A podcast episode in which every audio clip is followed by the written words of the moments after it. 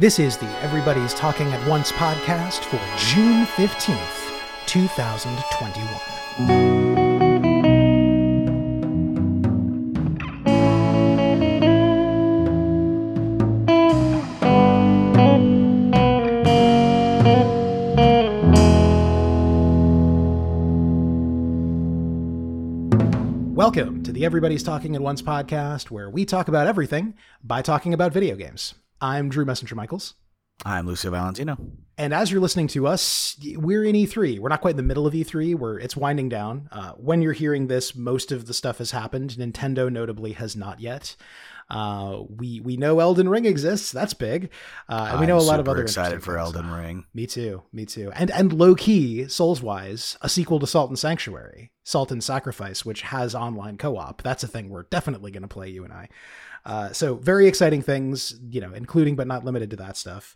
That said, I know during E3 week or afterwards, after all this stuff's been announced, but most of it's not out yet, I sometimes get the desire to think about literally anything else. And I, we don't have all these new games yet. So we thought we'd take a moment to talk about not new games, uh, the idea of replaying and things that are related to replaying, remakes, remasters, re releases. Uh, so let's dive into that. Uh, but I mean, maybe the right place to start is uh, Luce, you you straight up replay games way more often than I do. I think I think it's fair to say. So yeah, I was I was yeah. thinking about that, and for the I was kind of thinking, well, one, um, replay could be the word, but it could also just be that there. I I for the first time in what year did Destiny 2 come out? I think was that 2017, 2016. Um, that Destiny 2 was really the first game I got into that sort of uh, built to be ongoing. Like uh, I had friends in high school that really liked uh, World of Warcraft and um, did the whole like subscription model to get new content and play this game, you know, ostensibly forever. Um, so in that way, I definitely Destiny 2 was sort of the first game that I've played ongoing. And you're right as far as me replaying games. Um, but the games that I replay have a sort of replay value built in, if that makes any sense. I was trying to think of the last game I replayed that was just, um, just because I wanted to have the like you know same experience again. So w- when I was thinking about it, I think it comes down to me playing Destiny 2 ongoing, me playing the Soul series kind of like anytime, and then the last game I just straight up replayed. I actually could not think of what what did did, did you have anything in your head that you could? That's think of? interesting. That's interesting. Well, so I mean, so the yeah, basically, I made a list of things that are not quite replaying but are related, and Forever games definitely belong on that list, right? Like Destiny is a game that is designed for you to come back to it. Um, but but Destiny two, for me at least, like it's it, it's on the bubble a little bit because like I you know you've you've kept at it longer than I have, but we've both definitely like checked in with each update, which is something I enjoy doing. That's kind of how I play Monster Hunter, for example. Enjoy is kind of a strong word when it comes to Destiny 2. well, in Monster Hunter, in your case, kind of like how And- enjoy is a strong word when it comes to me in Monster Hunter. Yeah, but I mean, that, and that's the thing, right? Like there is there is a sense in which forever games become a become a job, and that's that's by design. But I was gonna say with Destiny 2, like I, you know, when when vanilla Destiny 2 was around, I did play the campaign through with each class, and that felt a little bit more like replaying. I guess there was a little bit of a meta aspect to it because you could like give you could share equipment across your characters or something like that. But it, you know, like, like I guess when I talk about canonical replaying, I'm talking about in ways that aren't designed in. And one that I did Right. recently was I so something else that is related to replays but is not a replay would be remakes or remasters. Uh, so I played the the remake of Nier, um, and then after that replayed Nier Automata. And, And before that's that, you played uh, Demon Souls, right? that's that's true. That's true. Yeah, I did play Demon Souls. I didn't I didn't uh, replay any Souls game, other Souls games end to end after playing Demon Souls. Whereas I did straight up boot up Nier Automata, which is a game that like it's long, right? And it's an interesting one because there is repetition built into the structure. You do you do do you know story beats and, and things you know from sideways angles multiple times but that that in a weird way made it an especially rewarding replay because like all of the things from the early game before the loop starts happening are really clever and and they're things I'd forgotten. Uh, so yeah, I don't know. It's an interesting. It's an interesting like rewatching like a well structured movie. Exactly, exactly.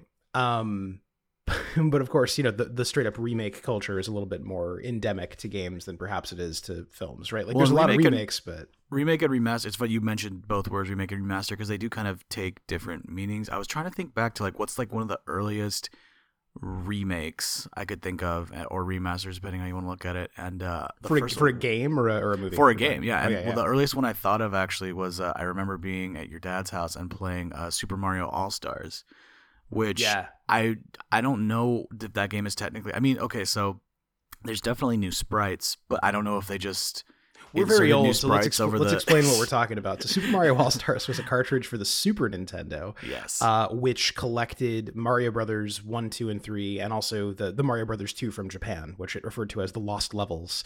But it, you know, it was all the same levels. It was new sprites. I think some of the some of the physics were a little bit different. That's what I was trying to um, remember. I couldn't remember if like I had built a new code into it or if it was a, you know basically the same game. Yeah, Luigi for sure had soap on his shoes in the Lost Levels, but I think that was true in the original release as well. I, I think there were differences, but they were relatively subtle. And then Nintendo kept doing that. There were those like Mario Advance games for Game Boy Advance Mhm. uh, that were that were you know likewise like I mean the, the big thing they changed besides graphics was sounds, right? They replaced the mm, noise with like whoa, you know, like that was that was kind of their uh, their claim because you could with the hardware, right? Yeah, so so it's like I mean, my, my main point in bringing that up was just that uh, we it has been sort of a, a, a newish thing, but it's not unprecedented. You know, like it- it's it's something definitely not. Well, I mean all the yeah. while. all the earliest consoles too. I mean, like those were those were remakes of arcade games. The whole, you know, the one of the selling points of of one's first console, if one is old enough, was to take the arcade experience home. You know, like Super Mario Brothers, the first one was actually a little bit unusual in that it was this like bespoke experience for home console, you know, even though it it, it looked vaguely arcadish. Like, you know, Mhm. obviously, yeah, yeah, yeah. Whereas Mario Brothers without the super, you know, that was here's an arcade game played at home or here, you know, Donkey Kong or whatever. And the Right. differences between those are interesting and subtle and all of that. The game industry has always done this. I think you're right that it's a recent phenomenon that it's like it's not that you can't see the difference. and, and, and in a way it's a it's a credit to the skill of for example Bluepoint who did the Demon Souls remake that while I was playing I was like is, does this even look that different at times and then you go back and you compare the PS3 graphics and the you know the, the not even the highest budget PS3 game graphics to what they did and it's like oh yeah this is quite different Yeah. but I, but I think what's interesting about it is it um it almost wants you to be doing what I was doing, which is like seeing the old one in your head while you look at the new one. It expects you a bit to blend the two. Mm, And like mm. that gets into the thing that makes me a little uneasy about remakes and that and that makes me want to embrace replaying more than I psychologically do, which is like I, I love that we have these shiny new versions of games that didn't do great the first time. The idea of them replacing the old versions kind of makes me nervous. That yeah, that I seemed I, you know, it's funny. I hadn't thought of it as being a replacement. I sort of just okay. So, uh, I- guess cards on the table. Uh, we are recording this in two sections, so maybe this first part will be sort of setting the the groundwork and then us talking about it. But something that um I was thinking about was sort of the the, the different nature of uh, remaking, remastering, etc. So like you have games like what we just talked about, where you're basically like uh, Mario All Stars, where you're basically Mhm. bringing the the same game forward in terms of you know graphic appearance and even availability because I'm I'm guessing at that point maybe Nintendos weren't like you know NESs um Famicoms were not being made at that point so the certainly Nintendo to- was interested in stopping selling them, right? Right, Like that's so that- most, yeah, yeah. so at that point you know it, it behooves them you know the, these games that they've built their legacy on to kind of move them forward uh, to make them available to like maybe a new generation of you know video game players um and then you have something kind of maybe in the middle like uh, the recent Resident Evil remakes which are mostly the same game in terms of like beats and um, setting and um, you know but, but but but tweaked obviously for graphics and because they were interested in um, trying out their new RE engine um, and uh, it plays a little differently obviously because the original was um, top down and the new ones are over the shoulder. And then you have games like uh, Final Fantasy seven uh remake, extreme which example, yeah. I, i'm trying to think if there's another example of that kind of game final fantasy seven remake might be the first of its kind where remake is a really like it's on the nose like you're, you're actually making it play incredibly different from how it was originally the The, almost narr- everything the is, like- narrative is, is a meta narrative about the idea of remaking it. Yeah. yeah. The the appearance and story is almost like unrecognizable to someone who's played the original, as far as like you know tone and um, aesthetic. So yeah, what are what are we kind of like getting into here? Are we kind of like putting it all under an umbrella? Or are we kind of considering just more of the what what drives us to that? You brought up, like I said, the point about um, replacing, which I hadn't considered. Um, yeah, I, think it's all of the above because yeah, well, there, we, we did dive straight into the deep end, which you and I do, which which which I enjoy. Hopefully, the listener is enjoying it too. If hey, if if our maelstrom of words bothers you, let us know. Um, I, I think I think people are along for the ride. But but no, it's like I guess I wanted to sort out the psychological effect of all these ones that are different. I mean, I started with the premise that you straight up replay things. You'll just take an old favorite and replay it more than I do. But maybe mm. maybe that's not even necessarily true. Um, you know, like I, I, for me that's a personality thing. Maybe let's lay that card on the table. Like I I don't reread books that often cuz it's just like kind of the way I read is I read very slowly and I I retain a lot.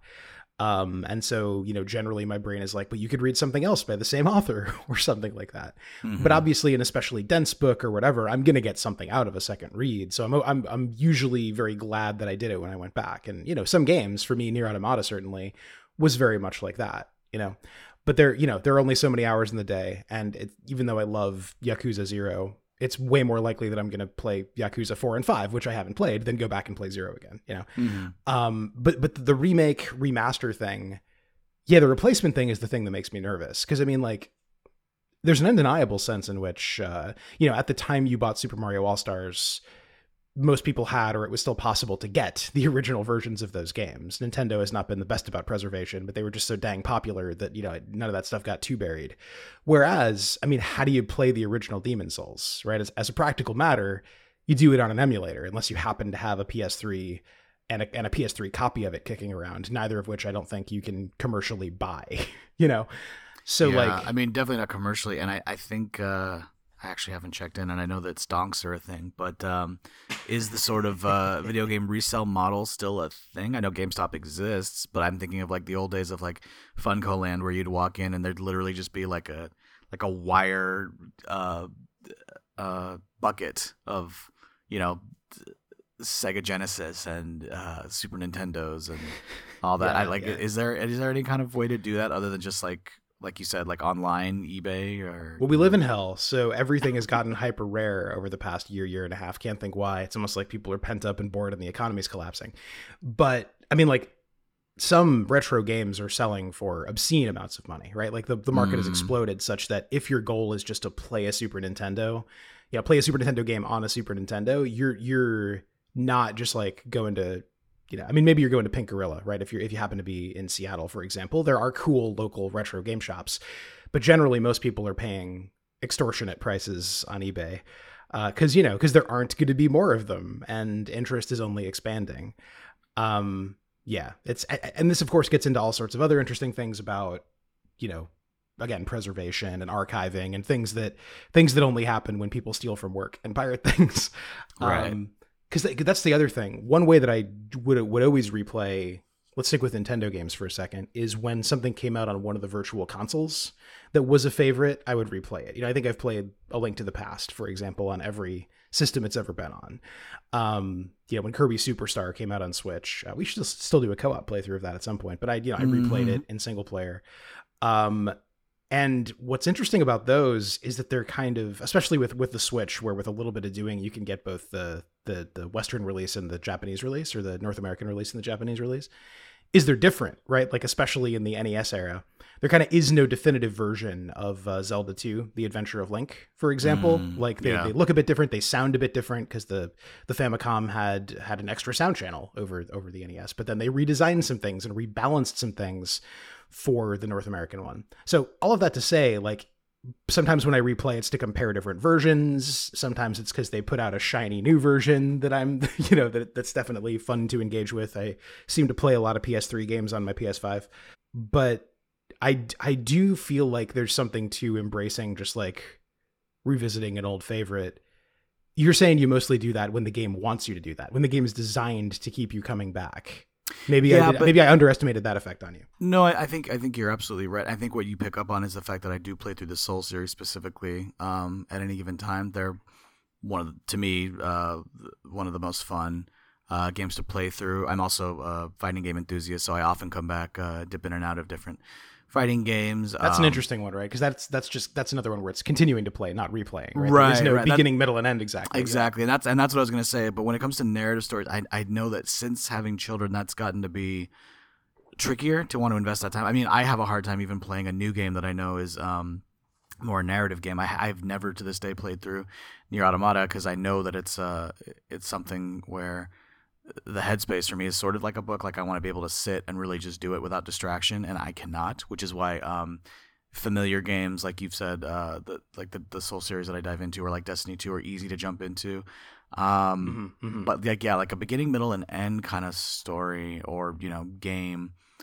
Probably the last one I replayed through, and I don't even know if this counts, was um, Legend of Zelda because no, I guess Hmm. that doesn't count because I'd never actually been through it. So yeah, I was going to say, yeah, that was I you could- coming late to something you'd never played before. right. I, I, yeah, I honestly, I, I couldn't say. I think for me, I guess the trend is more, uh, yeah, the Soul series, the Soul series. Let, let, us keep it simple and say those. Those are easy to play through because it, it's so rich and dense, and um, there's always, I shouldn't say always, but there's often people um, that I know who have not played it or missed one or the other, and I'm currently doing like a Bloodborne playthrough with a, another friend, which you know you jump on with us every now and then.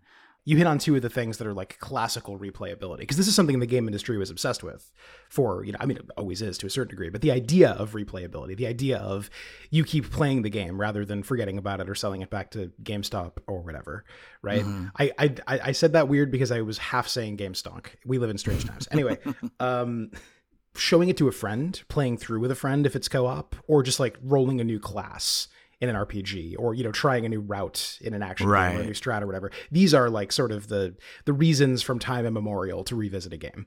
Yeah, and you know, I, I will say as far as um not actually doing it but thinking about it, the most recent itch I've had was um the Mass Effect 3 remaster, which I'm still on the Mm. fence about. Um and it kind of came down to me not just wanting just not wanting to pay full price for it because um Mass Effect 3 or sorry, I guess not 3, just the series, the trilogy. I say 3 because I'm The three Mass three Effects. games. Yeah, Yeah. the three Mass Effects. Um so the Mass Effect trilogy is uh I, I guess it's. I don't think it's as divisive as I think in my head because I was late to the game. I think just the ending was divisive, but I think for the most part, people would agree that the experience of getting through those games and like just the character writing is really what makes it so enjoyable.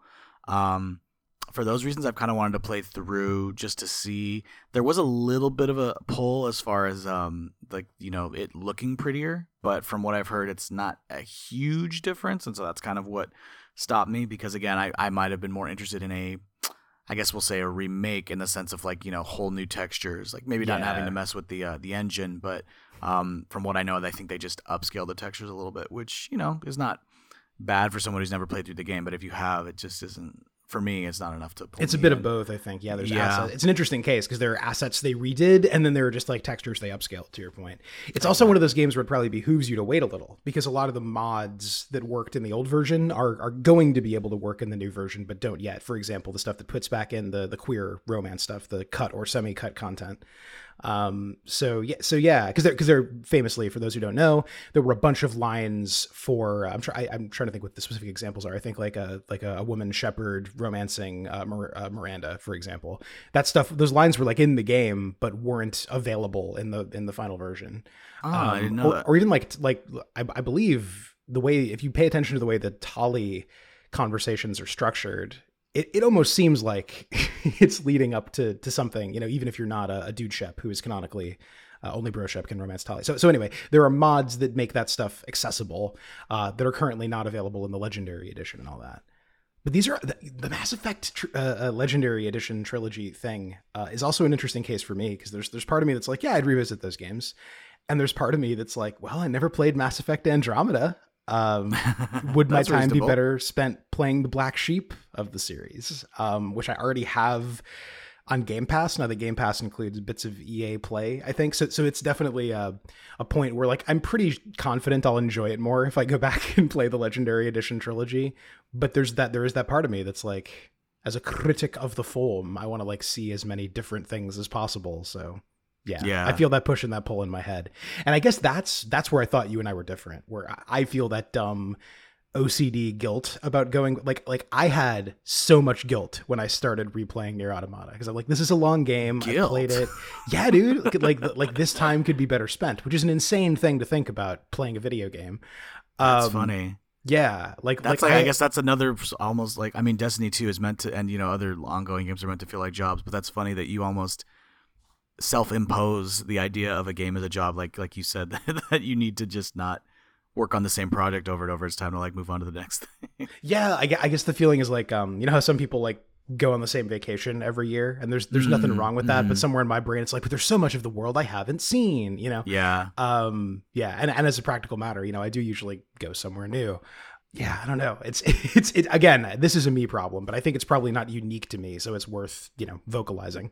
No, and that's funny too because like when it comes to other things like uh like you were you had mentioned uh books for me uh rereading a book is I feel no guilt I guess I, I got into it with and you know feel free to slam me in the comments um one of my favorite books is Catcher in the Rye I know a lot of people hate it I still feel like uh, it's kind of become cool to shit on it and that it's sort of misunderstood like it's lost some of its uh intention but that's just my reading obviously We just have you under monitoring now. That's all. yeah, exactly. Um, but what's fun about that book is rereading it um, at different ages. Like I remember reading it um, on the. I remember reading it as a teenager and then rereading it on my way to go visit you actually uh, in Chicago as a young adult, and then rereading it after um, having kids. And um, there's just a lot of different ways to read that character. And so I, I you know, I would say the same thing about. Um, kind of any medium whether it's film or games it's like that uh you do pick up on something different or there's like a different lens so i guess this is my way of trying to tell you that i don't think you need to feel guilty I know I don't especially because yeah. uh, especially because you you do play so much new stuff i think it's fine to stop every once in a while and just go back and enjoy slash you know rediscover or find new things in something you already did Totally. Well, I mean, and if I did go back and play Mass Effect, I'd probably do you know a mostly Renegade playthrough, which I didn't do last time, which which would be That's a fascinating thing because from what I understand, there's not like I've- watched, a, i listened to a couple of uh, podcasts uh, as as a result of the uh, trilogy being announced and people talking about it again. Um, and one of the things I seem to see consistently is that there actually isn't really a point to the Renegade meter, and Well, that's a whole other issue as far something as like like eight storytelling percent, and like something like eight percent of players, uh, Right. according to one metric anyway, uh, actually did that in the original. Right, and and it's you know, and it, and it kind of lays bare the whole thing about you know, like uh, you as the player get to make the choice when you know if you do that, you're arriving at uh, the same uh, the same place anyway. Uh, at least the way it was sold, because you know other games have done that a little more elegantly. Like um, you know, they vary mileage may vary as far as quality, but like the Telltale games, that was that was never like the selling point was never like you know your choices affect uh the outcome as far as like um the storytelling beats it was more like how how does your character inhabit the world?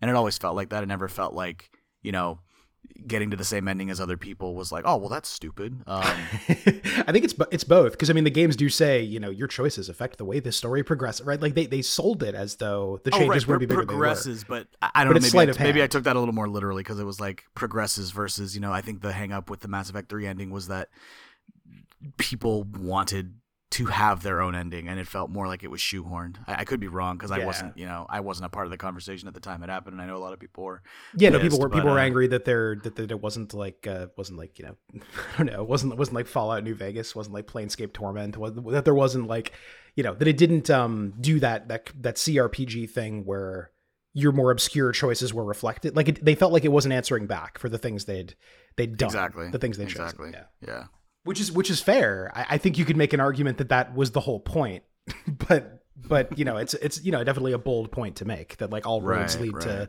you know the red green or blue version of this same series of events. So yeah, we've kind of uh, so we've talked about um, kind of what we mean when we're talking about remakes, remasters, uh, et cetera, et cetera, and now replaying. So I guess next time we've time we arrived wanna- at canonical replays yeah so next time on this thing we'll we'll talk about that um, Yeah.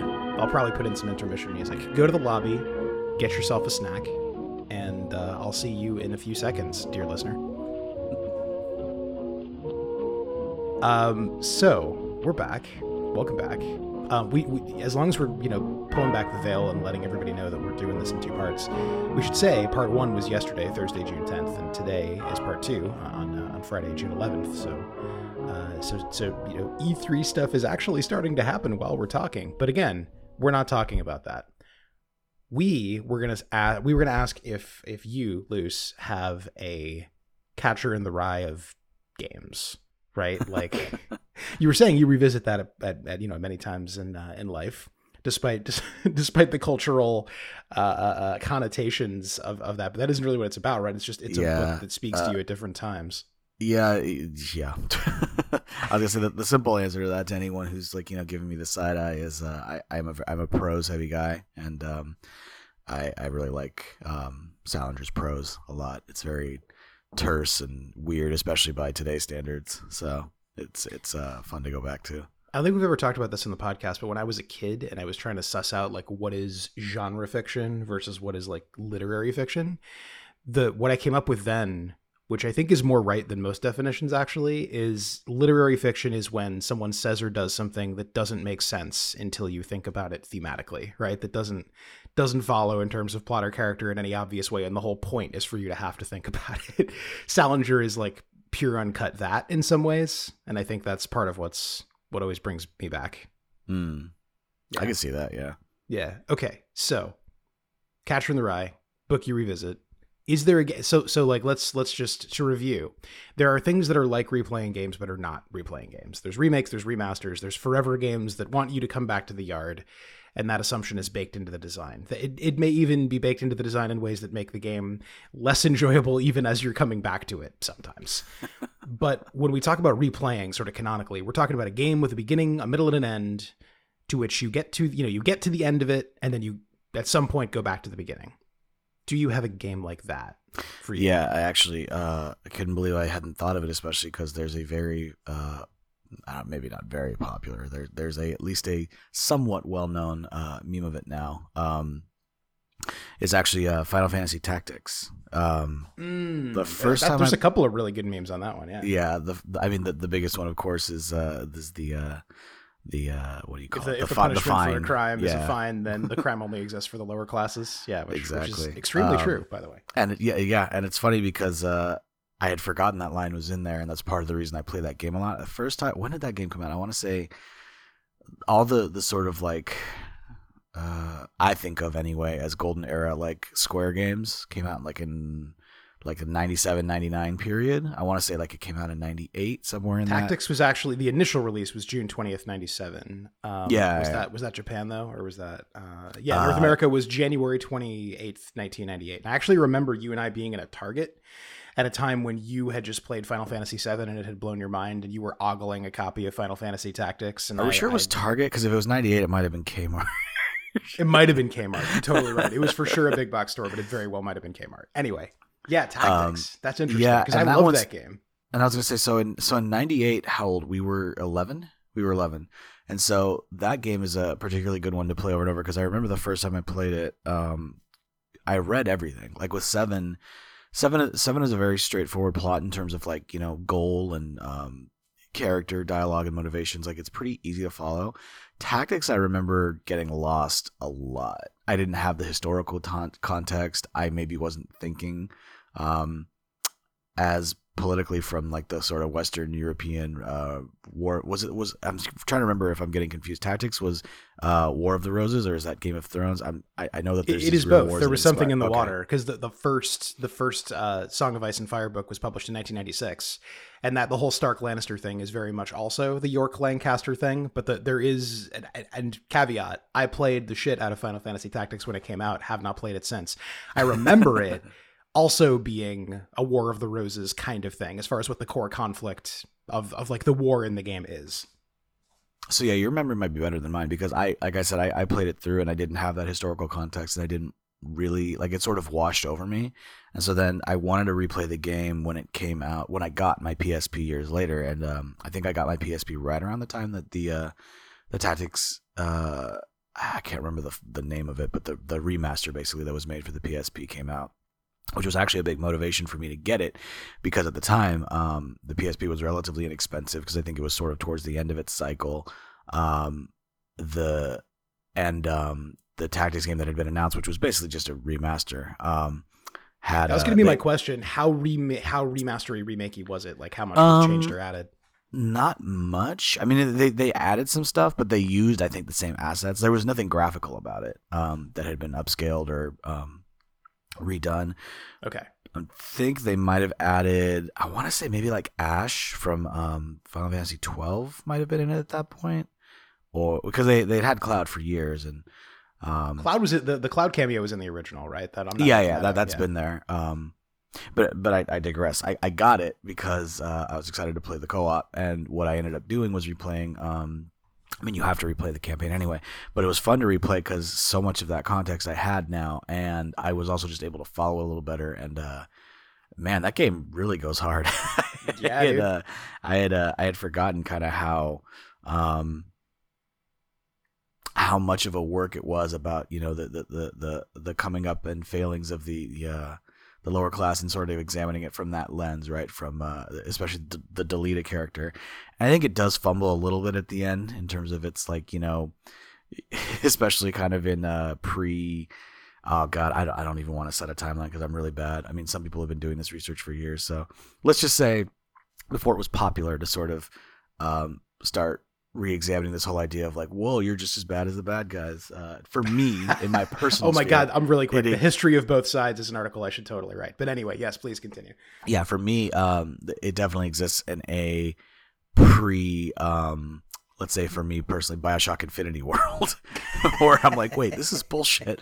Um, so I didn't quite pick up on it until later, but like, yeah, the whole Delita, like, oh, he's actually as bad as the people he was trying to stop, and look, look what the the path to power did to you know corrupt him, and you know that's not wrong, but the way it's presented is, uh, you know, a little dicey when it comes to like you know looking at motivation and at you know the way that actual power structures work and Yeah. um, anyway, but the point is, I got all of that from a second playthrough at you know in an older time, and um, I think I played it. Okay, so yeah, so that if I played that in college, that would have been at around 2021.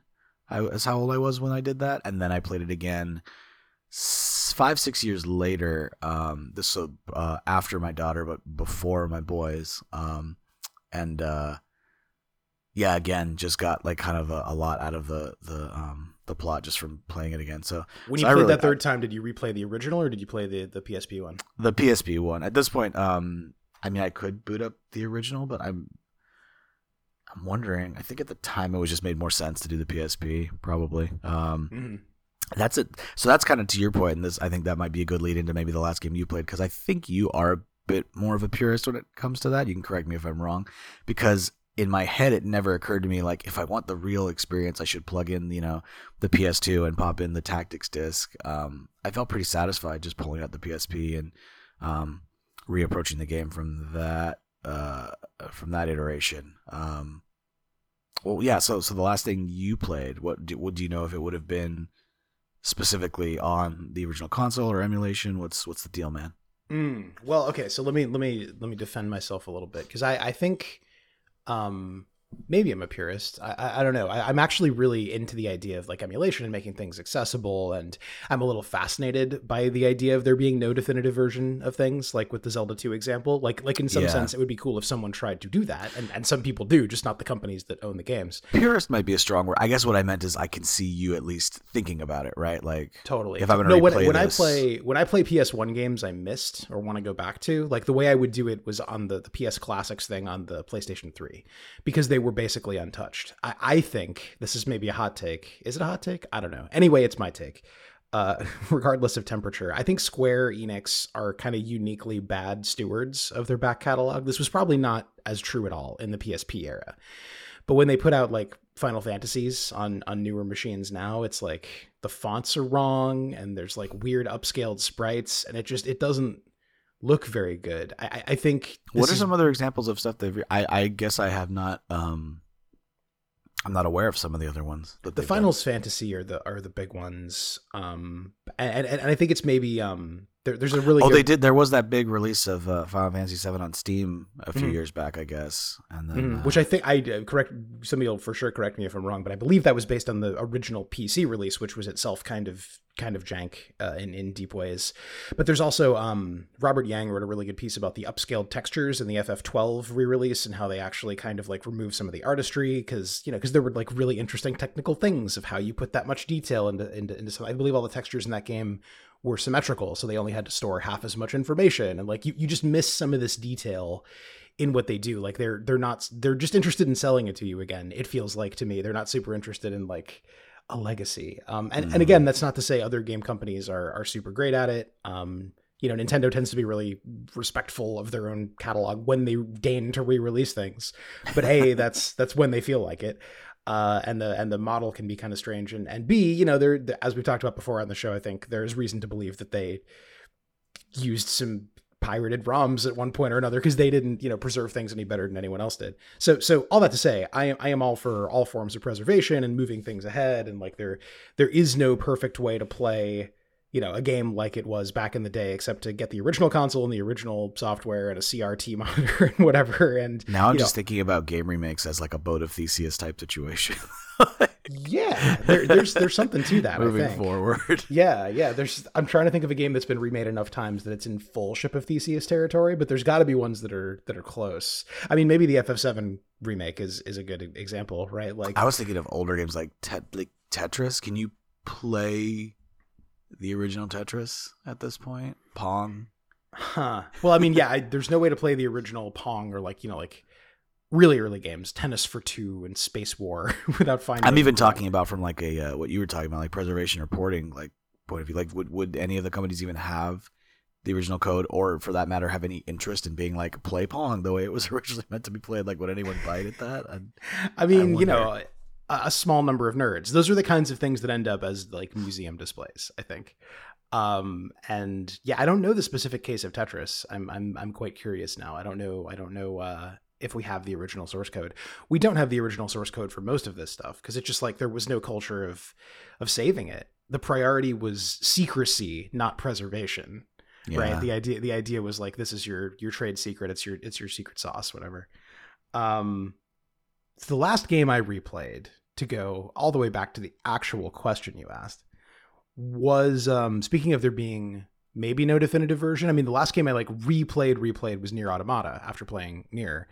And, yeah, and I mean to be clear, the last games like before, like I mentioned, tactics sort of as a standout because it's like a front end and middle, and I mean, a front, middle, and uh, end. Yeah, and, totally, uh, totally. But I have definitely played the Souls games over and over ad nauseum. I yes. kind of don't count those just because, um, like you said, it's baked into the the structure. Like there's new game pluses. There's, I think with uh, Dark Souls three, you can't get the um, the rings achievement without playing through th- at least three times. Was that right, or two times? Uh, I mean, there, there's some uh, there's some you know, you you could just have someone hand you all the rings, I guess. But if you if you're playing it the way yeah, they intend sure. to play it, yes, I think you need three playthroughs. Uh, and this is you know this is a notion that comes from Demon's Souls. Uh, the game's maybe well, the game Dark Souls one backed off on it a little bit. Then Dark Souls two is like that. Dark Souls three is like that. Um, yes, totally. There's like a again like some kind of baked in reason to replay or keep playing. Mm-hmm. Um, yeah, so the Nier Automata thing is just, just for me, maybe it, it comes down to like the no definitive version thing. Part of the excuse I gave myself was I have a PS5 now and I played it on PC the first time and I used a fan patch and whatever. So like playing the PS4 version on a PS4 Super Pro uh, gave me a fig leaf. But if I'm honest, I just wanted to like experience the story again. Um, do I have a game that's like my Catcher in the Rye that I revisit pretty often? I've played Super Mario RPG a whole bunch of times. That's probably like the longest one that I, I replay a lot. Finish that game one day. It's good. It's good. no, I, I know it's good. I, I have no doubts. I just why do you hate Super Mario RPG? I hate Super Mario RPG because, because I just um, always get distracted somehow. Those those those Super Nintendo era games. Those are the ones that I'll sort of replay anytime they get re-released in any form. I've played through Yoshi's Island end to end a whole a whole mess of times. Um, that era of Kirby games, Kirby's Dream Land three and Kirby Superstar I mentioned earlier, uh, in in pot one. But again, mm. all of that is you know to some degree research and to some degree an excuse. These are just like some of the games I'm most nostalgic for and have the fondest memories of and get the most texturally out of revisiting. Mario RPG is kind of interesting because like it is I don't know. I guess it's in it's it you know on one end of that same golden age for for Square you were talking about. Yeah, what year would that have been? I think that was towards uh, like the. Well, it's funny I say cycle, but a lot of these consoles had cycles way longer than I would have thought. Yeah, yeah, yeah, yeah. Um, well, Super Mario RPG came out in 1996. Yeah, so right in that, right in that sweet, sweet, sweet golden time. um, you know, and that was you know around the same time as when was Chrono Trigger 95. So you know, this was they were they were at the height of their powers. And I think, um, you know, I wasn't that into JRPGs when I first played that game, so it was kind of a gateway drug. But it's also just like it's got this tone no Final Fantasy, no Mario game has quite hit where it is like it's it's whimsical and cartoony, but it also has a certain weight and heft to it when you get to that town and it's just like cleaned out and under siege. You get some real scouring of the Shire vibes. like it, you know, it, it goes hard in some ways, but it's not self serious because it can't afford to be because you're Mario. Um, it well, I, I mean, I, I, say that, but I mean, and this is maybe why I'm not as into, for example, Kingdom Hearts because it like it it goes for my taste a little far in that direction where you know we're uh, you know Mickey vowing revenge or whatever, uh, which which is not fair because I haven't played through the games. I've just I've observed you playing them and found and found that to be not fully my jam. Um, but yeah, all, all that to say, there are a handful of SNES games I replay pretty frequently. Um, but I I do struggle, especially in the last like ten years of my life, like I said earlier, to to justify replaying a really long narrative game rather than playing something new and related. And that's silly because there's almost certainly stuff I don't remember, especially if the last time I played I was a kid. Mm-hmm. Uh, and mm-hmm. also just because it's fine to spend time enjoying things. But there's just there's so much stuff out there that a true replay number one feels you know odd to me, and you know number two.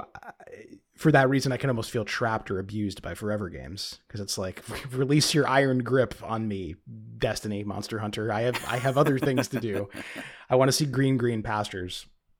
Um, yeah, I mean that's the other thing, right? The platform thing. We were talking about reasons to replay something with a beginning, middle, and end, and, and showing it to a friend, especially if there's co-op, is a big part of it, and like help, helping them through. In the case of the Souls games, that feels really good, helping someone overcome something. Yeah. The other reason is sure. you know is, is, platform re-releases. You know, you're saying you you uh you know replaying Final Fantasy Tactics on a on a new system you had was a big thing. That's how I feel about some of some of these Nintendo games. Really, like replaying indie games on Switch is almost a ritual, especially if they're relatively short. Uh, mm-hmm. As we're mm-hmm. talking, Umurangi Generation, the post-apocalyptic uh, ish photography game, uh, came out on Switch, and that's a that's a blast because you can you can turn the Switch to get a get a vertical shot and whatever. You know that it's almost a cliche at this point to talk about indies getting a second life on Switch. But I, but I think that's you know some people are discovering them for the first time on Switch. I think a lot of people you know kickstarted them or played them on Steam or itch or whatever, and then they're they're revisiting them on Switch, and that's a, a pretty healthy cycle. Yeah, I, I would agree. You brought up the Switch, and the Switch is a really interesting console because I'm thinking about the rush I sort of get from buying games that I've already played. So I, so there's a few titles I've bought for the Switch that are replays, and I I don't know that I've even played them through start to finish, but I know that I bought them with the intention of doing that. Uh, most recently, I can think of uh, Katamari Damacy when it was released for um, mm-hmm. the Switch. Uh, I just felt like I had to get it. Um, I have a very personal attachment to that game. I remember, uh, like most games, I was late to the party, but I bought it um, kind of on a whim right after I had my um, uh, right after uh, I had a home invasion and um, my PS2, my original PS2 was stolen. Um, and so I had a bunch of friends that got together and they bought me the new PS2. I don't remember the, the name of the model, but it was that skinnier one. And um, because a lot of my games had been taken, or maybe they hadn't been. At any rate, I know I ended up wanting to get some stuff to you know to get back on on the the console. So I went to Best Buy and just happened to see Katamari Damacy, bought it, and uh, it was a very joyful, cheerful game that uh, I played a lot right after going through something kind of traumatic like a home invasion, and um, so I just felt like I had to own it. And yeah, the Switch, something about the Switch, I think the fact that it's you know it is. Um, a home console, but also that you can just take it with you wherever you want. It uh, there is a sort of different um, I would argue maybe good, at least definitely good as far as like you said, breathing new life into games that people hadn't necessarily discovered. Um, uh, endorphin release that comes with doing it that way. Um, mm, totally. And so, like a lot of the times when a game is re-released or um, if a new game even comes out, my my first thought is, okay, why wouldn't I get this for Switch? And lately, the answer has been because you know my son plays uh, on the Switch a little more than I do these days, and so if he's playing, I might want to play a game on um, my desktop. Mm-hmm. But um, before he was kind of getting into that, it was definitely more like I'm getting it on the Switch unless there's some good reason not to, and um, I think that that's uh, the, the Switch for some reason more than any other console I've seen. And you can correct me if I'm wrong, just because I didn't really start getting into indie games until later. Um, it seems like it's just the the, the indie friendliest system. Um, just because it's not, you know, it's not sold as like the most, you know, next generation, top of the line, this or that. It just kind of feels like a very, uh, and I'm not trying to, you know, like, um, um, wow, I can't think of the word, but oh, shill. I'm not trying to shill for Nintendo, but just like you know, it, it feels like a very humble um, console as far as these things go. There's a history. Uh, I mean, like you know, the the um the the the not even indies so much, but the 3DS had a bunch of smaller projects. Like when you know it's easier to take a risk or something. The Switch's position is a little bit unique. I mean, like the you know some of it comes down to business relationships as much as if not more than hardware. I mean, uh, the Xbox 360 was a big, was kind of in some ways for a lot of people the first big indie console. Uh, with like Super Meat Boy and Braid and, and all that kind of stuff, um, because Microsoft fostered those relationships. Um, and you know, Nintendo has at various times, I think, of World of Goo on the Wii as being a moment mm, for me that was like, yeah. oh my god, indie games are a thing. Like, I, you know, like I was I was dimly aware, but um, you know, my my my mind was a bit blown. Um, and then you go backwards, you're like, oh well, stuff on PC and Cave Story exists and whatever, right? But but it, it has to do with being intentional about about bringing that stuff forward. And Nintendo has certainly embraced that. They have the the whole notion of nindies and everything, you know. Um, discoverability is still a problem because the more games there are, you have an inherent trouble with people finding. yeah, better, I've, I've noticed yeah. that when I go to the eShop, it's like uh, there's a lot of stuff on there. Yeah, and I, I, don't think we have a solution to that yet. Like you have your launch window, and then you can make the game fifty cents, and those are the two ways to definitely get some amount of visibility. Other than that, uh, Simon Carless writes a, a or, curates a very good column about that idea, just like you know the weekend discoverability, uh, which I can link to. But it's it's a challenge for for indie devs, but it's undeniable to your point that there's been a lot of success with you know things that came out not too long ago getting um getting re-released on the Switch. Um, I just read uh, Jason Schreier's book Press Reset um, about you know problems with the game industry. It talks a lot uh, about Bioshock Infinite actually. Uh, as sort of the er example of you know really? an, an auteur holding all these people hostage and then blowing up the studio because so many great indie games came, including the Blackout Club, which uh, which uh, which I which I play with uh, with your son a fair bit, came yeah, from the totally shrapnel of Blackout irrational Club, games. Incidentally, what, what was that?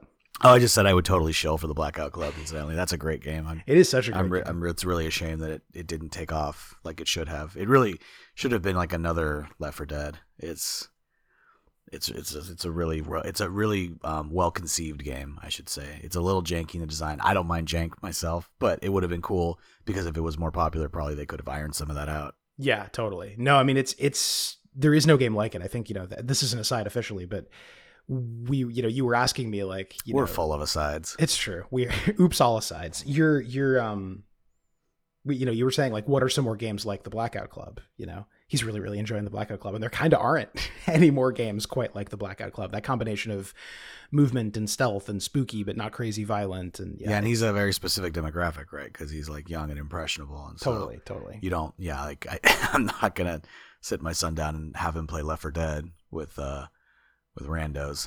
for sure, for sure. Uh, if you want to hear more about the Blackout Club, I did interview Jordan Thomas. Uh, uh, I think, bef- if I recall, before it came out, so I didn't know what the hell I was talking about.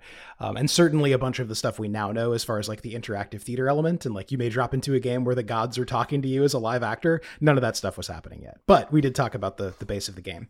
All that to say that's one example of something that came from the shrapnel of Irrational Studios breaking up. Another game was The Flame and the Flood, which uh, I don't know if you've played that one. Um, There's so many games you could you could fill an entire online library with games that I haven't played. Not only that, they have done that. Um, this was a game. Last that, day for the uh, Palestinian aid bundle. Ooh, yeah, yeah. And, well, if it's if it's the day they were recording, then that's not useful information to people who are listening, unfortunately. But no, just just as a little factoid. Yeah, what a great bundle. Oh. One thousand games over, I think. I am j- just sifting through the tabletop system stuff was like an afternoon's work. it was like so crazy. There's so much good stuff in there. Yeah, as long as we're doing asides, there was a real there's one in there that's like an extremely it's like about Jewish uh, leftist you know like radicals revolutionaries uh, in, in eastern europe. And the rules are like you know this is this is like a historically situated setting but you're not trying to recreate history. Also the goal of your campaign cannot be to create israel or to go to israel. You're trying to create uh, uh, you know a miracle where you are not be a set uh, not you know engage in settler colonialism. And i was like this, this is a good game. Anyway what I was saying was the Flame and the Flood, really great game, very heartfelt. It's like a you know kind of survival game about like a post-apocalyptic United States. You're on a river, uh, like I, I suppose an implied Mississippi, um, and it you know it it was the indie thing where folks developed it on their savings, and it came out and didn't make that much of a splash. Um, and I think at the time, because these you know the team was coming from the AAA world, they were like, oh, the game's a failure, like pack it in but it kept selling over time and like it sold really well on the switch and all of that right so like it, it it in the book is kind of the prototypical example of like that being a thing now that there's a way to sell games that has to do with them finding an audience gradually which i think the blackout club has to to a certain degree right like it's it's it doesn't have as big a fan base as it deserves in my humble opinion and i believe yours but it has found yes. an enthusiastic audience and that can happen over time and in the case of Flame and the Flood, not Blackout Club to be clear, uh, which I don't believe is on Switch, you know, new platforms have definitely been a big part of that. And that actually, the Blackout Club um, brings me to another thing that is like adjacent to replaying, but not quite the same, which is early access, right? I think I do this more than you, but I really, really enjoy getting a game right when its early access period starts and then checking back in as they add stuff um, currently doing this with Rogue Legacy 2, for example, right? Like playing the early version where it may you may run into a room where it just says content goes here later, or uh, there may be a bug or whatever. Uh, things may change in terms of balance. I really enjoy that. Um, I, I, I, totally get that not everyone has the time or the patience uh, and would just like to play the finished thing. But I know, in my case, yeah, it would just be time. Yeah, it does sound fun. I mean, I mean, if I if I hindsight's twenty twenty. Um, if I'd been aware of Hades before its official release, uh, I probably would have really enjoyed uh, watching that game get built up. It was a rad way to experience Hades. Yeah, it meant it meant that it would it was weird in terms of like how much currency I had by the time the thing by the time the end game was there and how and, and what things I didn't have and what things I didn't even know to look for. It was definitely weird. Like your your experience was was in some ways maybe more the intended one, but it was cool to be there kind of from the jump. Mm-hmm. Actually, it's funny. So you mentioned Rogue Legacy 2, and you and then we just talked about Hades. So um, those are obviously two roguelikes, and kind of circling back to we've been talking about you know re, um, remakes and replays. Um, and I, and it's funny because my uh, um, I guess both of our um, our replays are games that are very clearly built to have a beginning, middle, and end mine more so than yours, and yours having the caveat of like you know, and, and maybe this is my point, um, that you need to play through it several times to get kind of like everything or at least the whole picture of the story. Um, is that maybe an earlier thing than at least than that I was thinking? Um, that games have had to kind of consider this model for longevity. Like we talk about how, let's use my example, Tactics um, was probably built you know, released in '98, at least to be just a a game that came out that you played, and it was on right. a disc, and you had a memory card, and you know, probably Sony was already at least conceiving of the PS2 and what that would mean going forward. Um, so maybe they weren't as concerned, but it does seem like today most games have to be built to expect some level of replayability or um uh and and I'm not just talking about you know the forever games like Destiny 2 or WoW or um, I, I, guess Tor, uh, the, the, Old Republic, is still going. Um, those games obviously are, are, are, engineered by design to you know be uh, to, to to get money and to just keep going. But I'm thinking more like, I guess I guess the question I'm arriving at is like, how come games can't just be made anymore? And do, and do, and does approaching them with this idea of replayability is that because of a fear of backlash, or is there some monetary benefit to doing that because I I can't see how, from a business perspective, for example, um, what's the most recent game? Uh, let's say Dark Souls 3 having, you know, inherent replay stuff baked in versus Sekiro, which I would say is a little more like just a, a regular title. Like, yeah, I'm I'm struggling no, a little bit to like saying. to kind of hone my question. Sekiro, and I guess Dark Souls 3, real, real quick, just to finish. Yeah, yeah. I guess Dark Souls 3 did see a little resurgence. I want to say a couple years ago when they um when it went on sale. I, I, don't know if it was like the first time it was on sale, but it was a significant sale. I know the population did increase a little bit. Um, but yeah, I guess I'm just curious, like, like what's the motivating factor you think for like devs to consider that? Because it, is interesting that in a way going forward, you kind of, I mean, well, obviously the indie space uh, occupies this a little differently because those games get made, I, I would say, with a little bit more um, of a concrete vision and maybe not so much of the worry about, you know, um, but and obviously that's just me guessing. But at any rate, yeah. What do you, what do you think? So to the question I, I couldn't ask, but that you understand. I th- yeah. Well, it's a good thing we have a mind meld going. There, there is so so there is a market motivation to keep people playing, especially on certain um a certain you know like like Apple Arcade, right? Um, what is a successful game on Apple Arcade? It's a subscription service, so it's not about revenue per se. It's about like the number of downloads and the amount of time people play. We think uh, Apple's a little closed mouthed about it. So there is a motivation to make something more like Grindstone, where you just keep playing, versus uh, Jenny LeClue, maybe, which is you know it's it's a long game, but it's narrative. Like you're you, you're once through, and it's it's not too branchy, right? Because that's the thing about Sekiro. Even though it doesn't have the multiplayer elements you can't do like a you know there's there's always these events in the in the souls community like return to lothric return to lordran return to drangleic where people you know make the servers populated again intentionally with a single player game you can't do that sekiro does still have that thing where you you know there's a reason to play new game plus uh, beyond just like wanting to get all the achievements, which is that the certain NPC stories can play out very different ways, you know, and beyond desiring suffering, right? Well, sure. Well, of course, although that is always the main motivation. but that notion of pathing, that's a longer tradition in games, I think. I mean, like, you know, we're talking about this this golden era. Uh, Planescape Torment came out in 1999. I didn't play it at the time. Uh, but, you know, that the, that tradition of CRPGs where one choice precludes another, you know, not just like the Paragon Renegade path, but a bunch of little things take you down a branch that means there are other branches you didn't take. That way of rewarding replaying comes from way back, and I think it's I don't know. I mean, like I, I don't want to say it's never cynical, but but there's something baked into the design that like that's an interesting reason to replay. That like you know, Disco Elysium is a common example people will be familiar with. You can approach virtually every situation very differently based on your character sheet or choices you make or just whether you fail or succeed at the rolls you know? So there there have always been certain designs that are friendlier to replaying. I also think we're dealing with with gamer expectation a little bit. There are there is still a lot of you know you'll always see snarky Steam reviews about like how many hours you get out of it, which you and I have talked a lot about. Like I don't think that's the right way to approach games. Is like how many hours of it of your life did it eat is not really the main thing I'm looking for at this point. Mm-hmm. But it means that there is a certain inherent risk to a game that you just kind of go through and and finish, and that's true like at the AAA level, where you know to a certain degree, Naughty Dog's games are like this. They're very high spectacle, uh, but until The Last of Us Part Two, anyway, they're relatively short.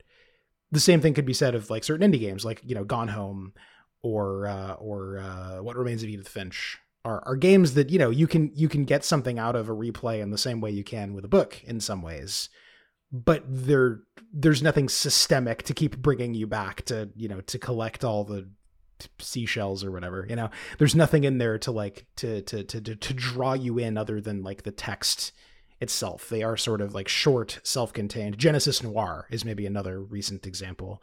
That is like it's beautiful and it's pretty self-contained and it's like three hours and it took years and years to make. And that's risky right? So it's it's understandable that yeah. people want to hedge their bets in that sense and create. When i talked to jordan thomas he said the blackout club was the question games team trying to find a sweet spot between making the kind of rich like narrative experience that they wanted to make and creating an infinite meaning machine that people could just play forever right. and ever and ever you know like because if you can manage to do something that is both which i think you know some roguelikes definitely attempt to do that's that is the spiciest meatball yeah yeah and uh it's funny i'm, I'm I, I, and of course this is where um the idea of like uh, clear definitions gets sort of murky because I'm trying to think of like again using my example of tactics like what what's the most recent game that felt like it was just designed to be a game but was still let's say lengthy enough to to cover the the whatever weird hangup people have about you know money versus time um and also didn't necessarily want you to replay it over and over again Mm. this is a sort of narrowing Yeah, yeah. And and uh, and I and so it makes just makes me wonder: is there any such thing as like a a pure playthrough anymore? Just because of the fact that you know so much of you know what's funny? I I just realized there's another game that I have replayed, and that's um, Modern Warfare Two. Really? yeah, I I'm not saying that like that's a bad game. It's a seminal game, but it, it hasn't a- occurred a- to me to boot it up in a long time. it's not it's an interesting game because a lot of stuff happens um especially building off of the first one and it's just like hyper masculine war drama. It's just so ridiculous um but what like, i kind of love that about it like like independent of the fact that there's like you know 20 other call of duty games and that i'm not invested in the franchise in any meaningful way um that game is just sort of a to me for me personally sort of just like a moment in time where there was just this really crazy weird thing happening on screen um you know our our our our, our uh our, our uh, notable friend Ian likes to joke about film. I can't remember the name, but that there's a uh, a reviewer or a, uh critic who says something like, uh, like uh, why why why is that? Why do movies always have to be good? Isn't it just enough to be to stare at a screen and see a face huge? Right, right. and that's sort of my attitude with Modern Warfare 2. Like it's it's one of the most game games, if that if that means anything to Mhm. anyone out there. Like it, you it's first person shooter. It's like I said, it's this weird hyper masculine um, thing. Uh, you know, war sort of uh, um, military uh, fantasy uh, fulfillment kind of thing, and it just and that part of it specifically isn't meaningful to me. It's just sort of in the design. Like it's just this really bizarre, like almost '80s terrorist story. um, and something about it is just really fun for me to play through. There, there, there's no, I, I don't play through it and discover something new. I don't play through it and like find new meaning or anything like that. It's just sort of a weird.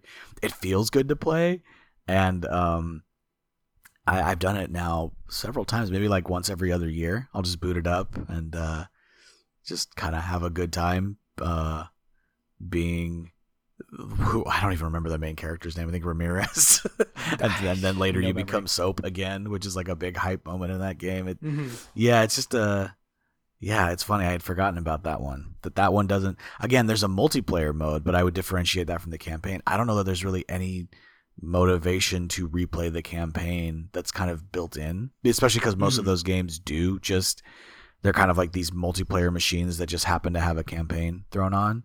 And I mean, at that time, I think they were approaching the campaign with a little more care because it's just it feels like they were trying to sell, tell some kind of story more so than the later ones, at least what I'm told, because I don't play much of the later ones. Sure. Um, so I don't really know that I have a good point to make, but No, it's no, more it's of just an, it's just more of an observation that the, the game that the games uh, that that's you know kind of I guess maybe to what I was saying earlier that like that there aren't really games made in that way. Like obviously the replayability of those games are is kind of cut in half between offering a campaign service and offering a multiplayer service. Um, but I guess what it comes down to is that then replayability, as uh, kind of what we've been discussing, that, that there's something to be gained from um, observation and uh, uh, learning, for lack of a better word, and there's something to be gained from just kind of pure uh, emotion, catharsis. Yeah. Well, know. you're pointing out that like one reason to revisit any piece of media is because like I'm older now. I bet it's gonna speak to me. And like, you know, a lot of, you know, I'm in a, I'm in a classics book club with a bunch of people right now. and like rereading Their Eyes Were Watching God and, and Invisible Man and The Great Gatsby, you know, in, in my 30s rather than in my teens. I am for sure getting other things out of them. And I I don't think we're in any way implying games can't do that. We have a few examples of games that kind of do do that. I forgot that I replayed Portal 2, the campaign not that long ago, and I replayed Portal Yeah. 1 semi-frequently. And we did the co-op together, right? All that's true, but I think it's also worth because initially noting- we were kind of looking for like or examples like why did we play through what was the meaning and we're kind of we kind of forgot that there's also just a like a monkey emotional impulse to just like i want to play that again. I think most, yeah, most TV shows people rewatch, they do as comfort food, right? Like, and that's totally legit. We're also huge liars because we we say, what what game do we replay? We can't think about it. Whenever we're together, we replay Goemon's Great Adventure. Like, yeah, I guess I, I discounted that one a little bit because um, we have not played it through to completion. I think more recently we just haven't had time. Yeah, we haven't been together long enough, or we've been focused enough on other things when we've been together. But but I, I can't think of a time we've been in the same room where we didn't recently. at least attempt to replay that game. Yeah, yeah, yeah, yeah, and we've and we've played it through multiple times in multiple languages and, and, and all that kind of stuff. So I mean, that's that's something we revisit, and like. I, there is always new stuff I get out of the design and the storytelling, and it is kind of quirky and such a relic of its time. And like the ways it's bad and like the, way, the ways the platforming is kind of unfair are actually Ghost Castle, man. Fucking Ghost Castle. Those things actually make it more interesting in some ways. So like I, you know, it's I am revisiting it as a critic of the form, but also it's comfort food, right? It just feels good to play and especially to be back in that world with you. Yeah. And yeah, we don't want to discount the simple joys of just going back to a place you like to be in. All right. Damn, we, find a good place to end it. Yeah, I'm, I'm wondering. Yeah, because I, I I have to remind myself we have a part one because I'm like, well, we're at 40, but we said a lot yesterday too. Yeah, yeah. No, I think we're good. I think we're good. Um, well, thank you everybody for listening. Um, this was uh, this was something we've been thinking about for a while, and I know we were organizing our thoughts out loud, but hopefully that's interesting to listen to. I know that I I always learn a lot when we talk, so so hopefully hopefully this clarified things for people. Yeah, it's hard because. Uh, you I, I, I guess a little meta moment here. You're a very I think you're a very good interviewer. Um, you do your research a lot, and I think that uh, I, I, guess I should say I apologize a little because I know when I come to the table, it's a little more off the cuff, and uh, I also enjoy that, but it feels more like a conversation, and I don't I I, I like listening to people talk, but I don't know how always interesting it is to hear other people's conversation. it all comes down to dynamic when it's a more off the cuff conversation. So, you know, if, if people are not charmed by the two of us together, then, uh, you know, to a certain degree, that's going to be their problem. But we, we do try to make it substantive. Um, and, we, yeah. and, and we welcome feedback and all of that stuff. And um, to be fair, I mean, I only pop in once in a while. I mean, I'd love for you to pop in more, but that's that's that's maybe neither here nor there in regards to this conversation. Stop apologizing. Thank you for listening, everybody. The Everybody's Talking at Once podcast is hosted and produced by me, Drew Messinger Michaels, with sometime co-hosting from Lucio Valentino. And support of every conceivable kind from Francis Michelle Cannon. Our logo is by Aaron Perry Zucker using icons from the Noun Project. You can find the show everywhere podcasts are a thing, including but by no means limited to wherever you're listening to it right now. Uh, if you'd like to support the show, and you can do so without financial hardship, you can buy something on our Nexus page at nexus.gg slash ETAO, or you can Patreonize us at patreon.com slash ETAO. Thanks tremendously to our current patrons, with the extra specialist of thanks to the mysterious Ian K, Lucas Kosin, and Darth Raptora. I think that's it. Um, we have some exciting guests coming up, but we're still fiddling with schedules. So, uh, so that'll be revealed first to the patrons and and then to the broader world. Uh, thanks for sticking with us and hashing out the finer points of why people replay games with us, folks. It's appreciated. Thank you, and good night. And good luck. And happy replay. You don't need a reason.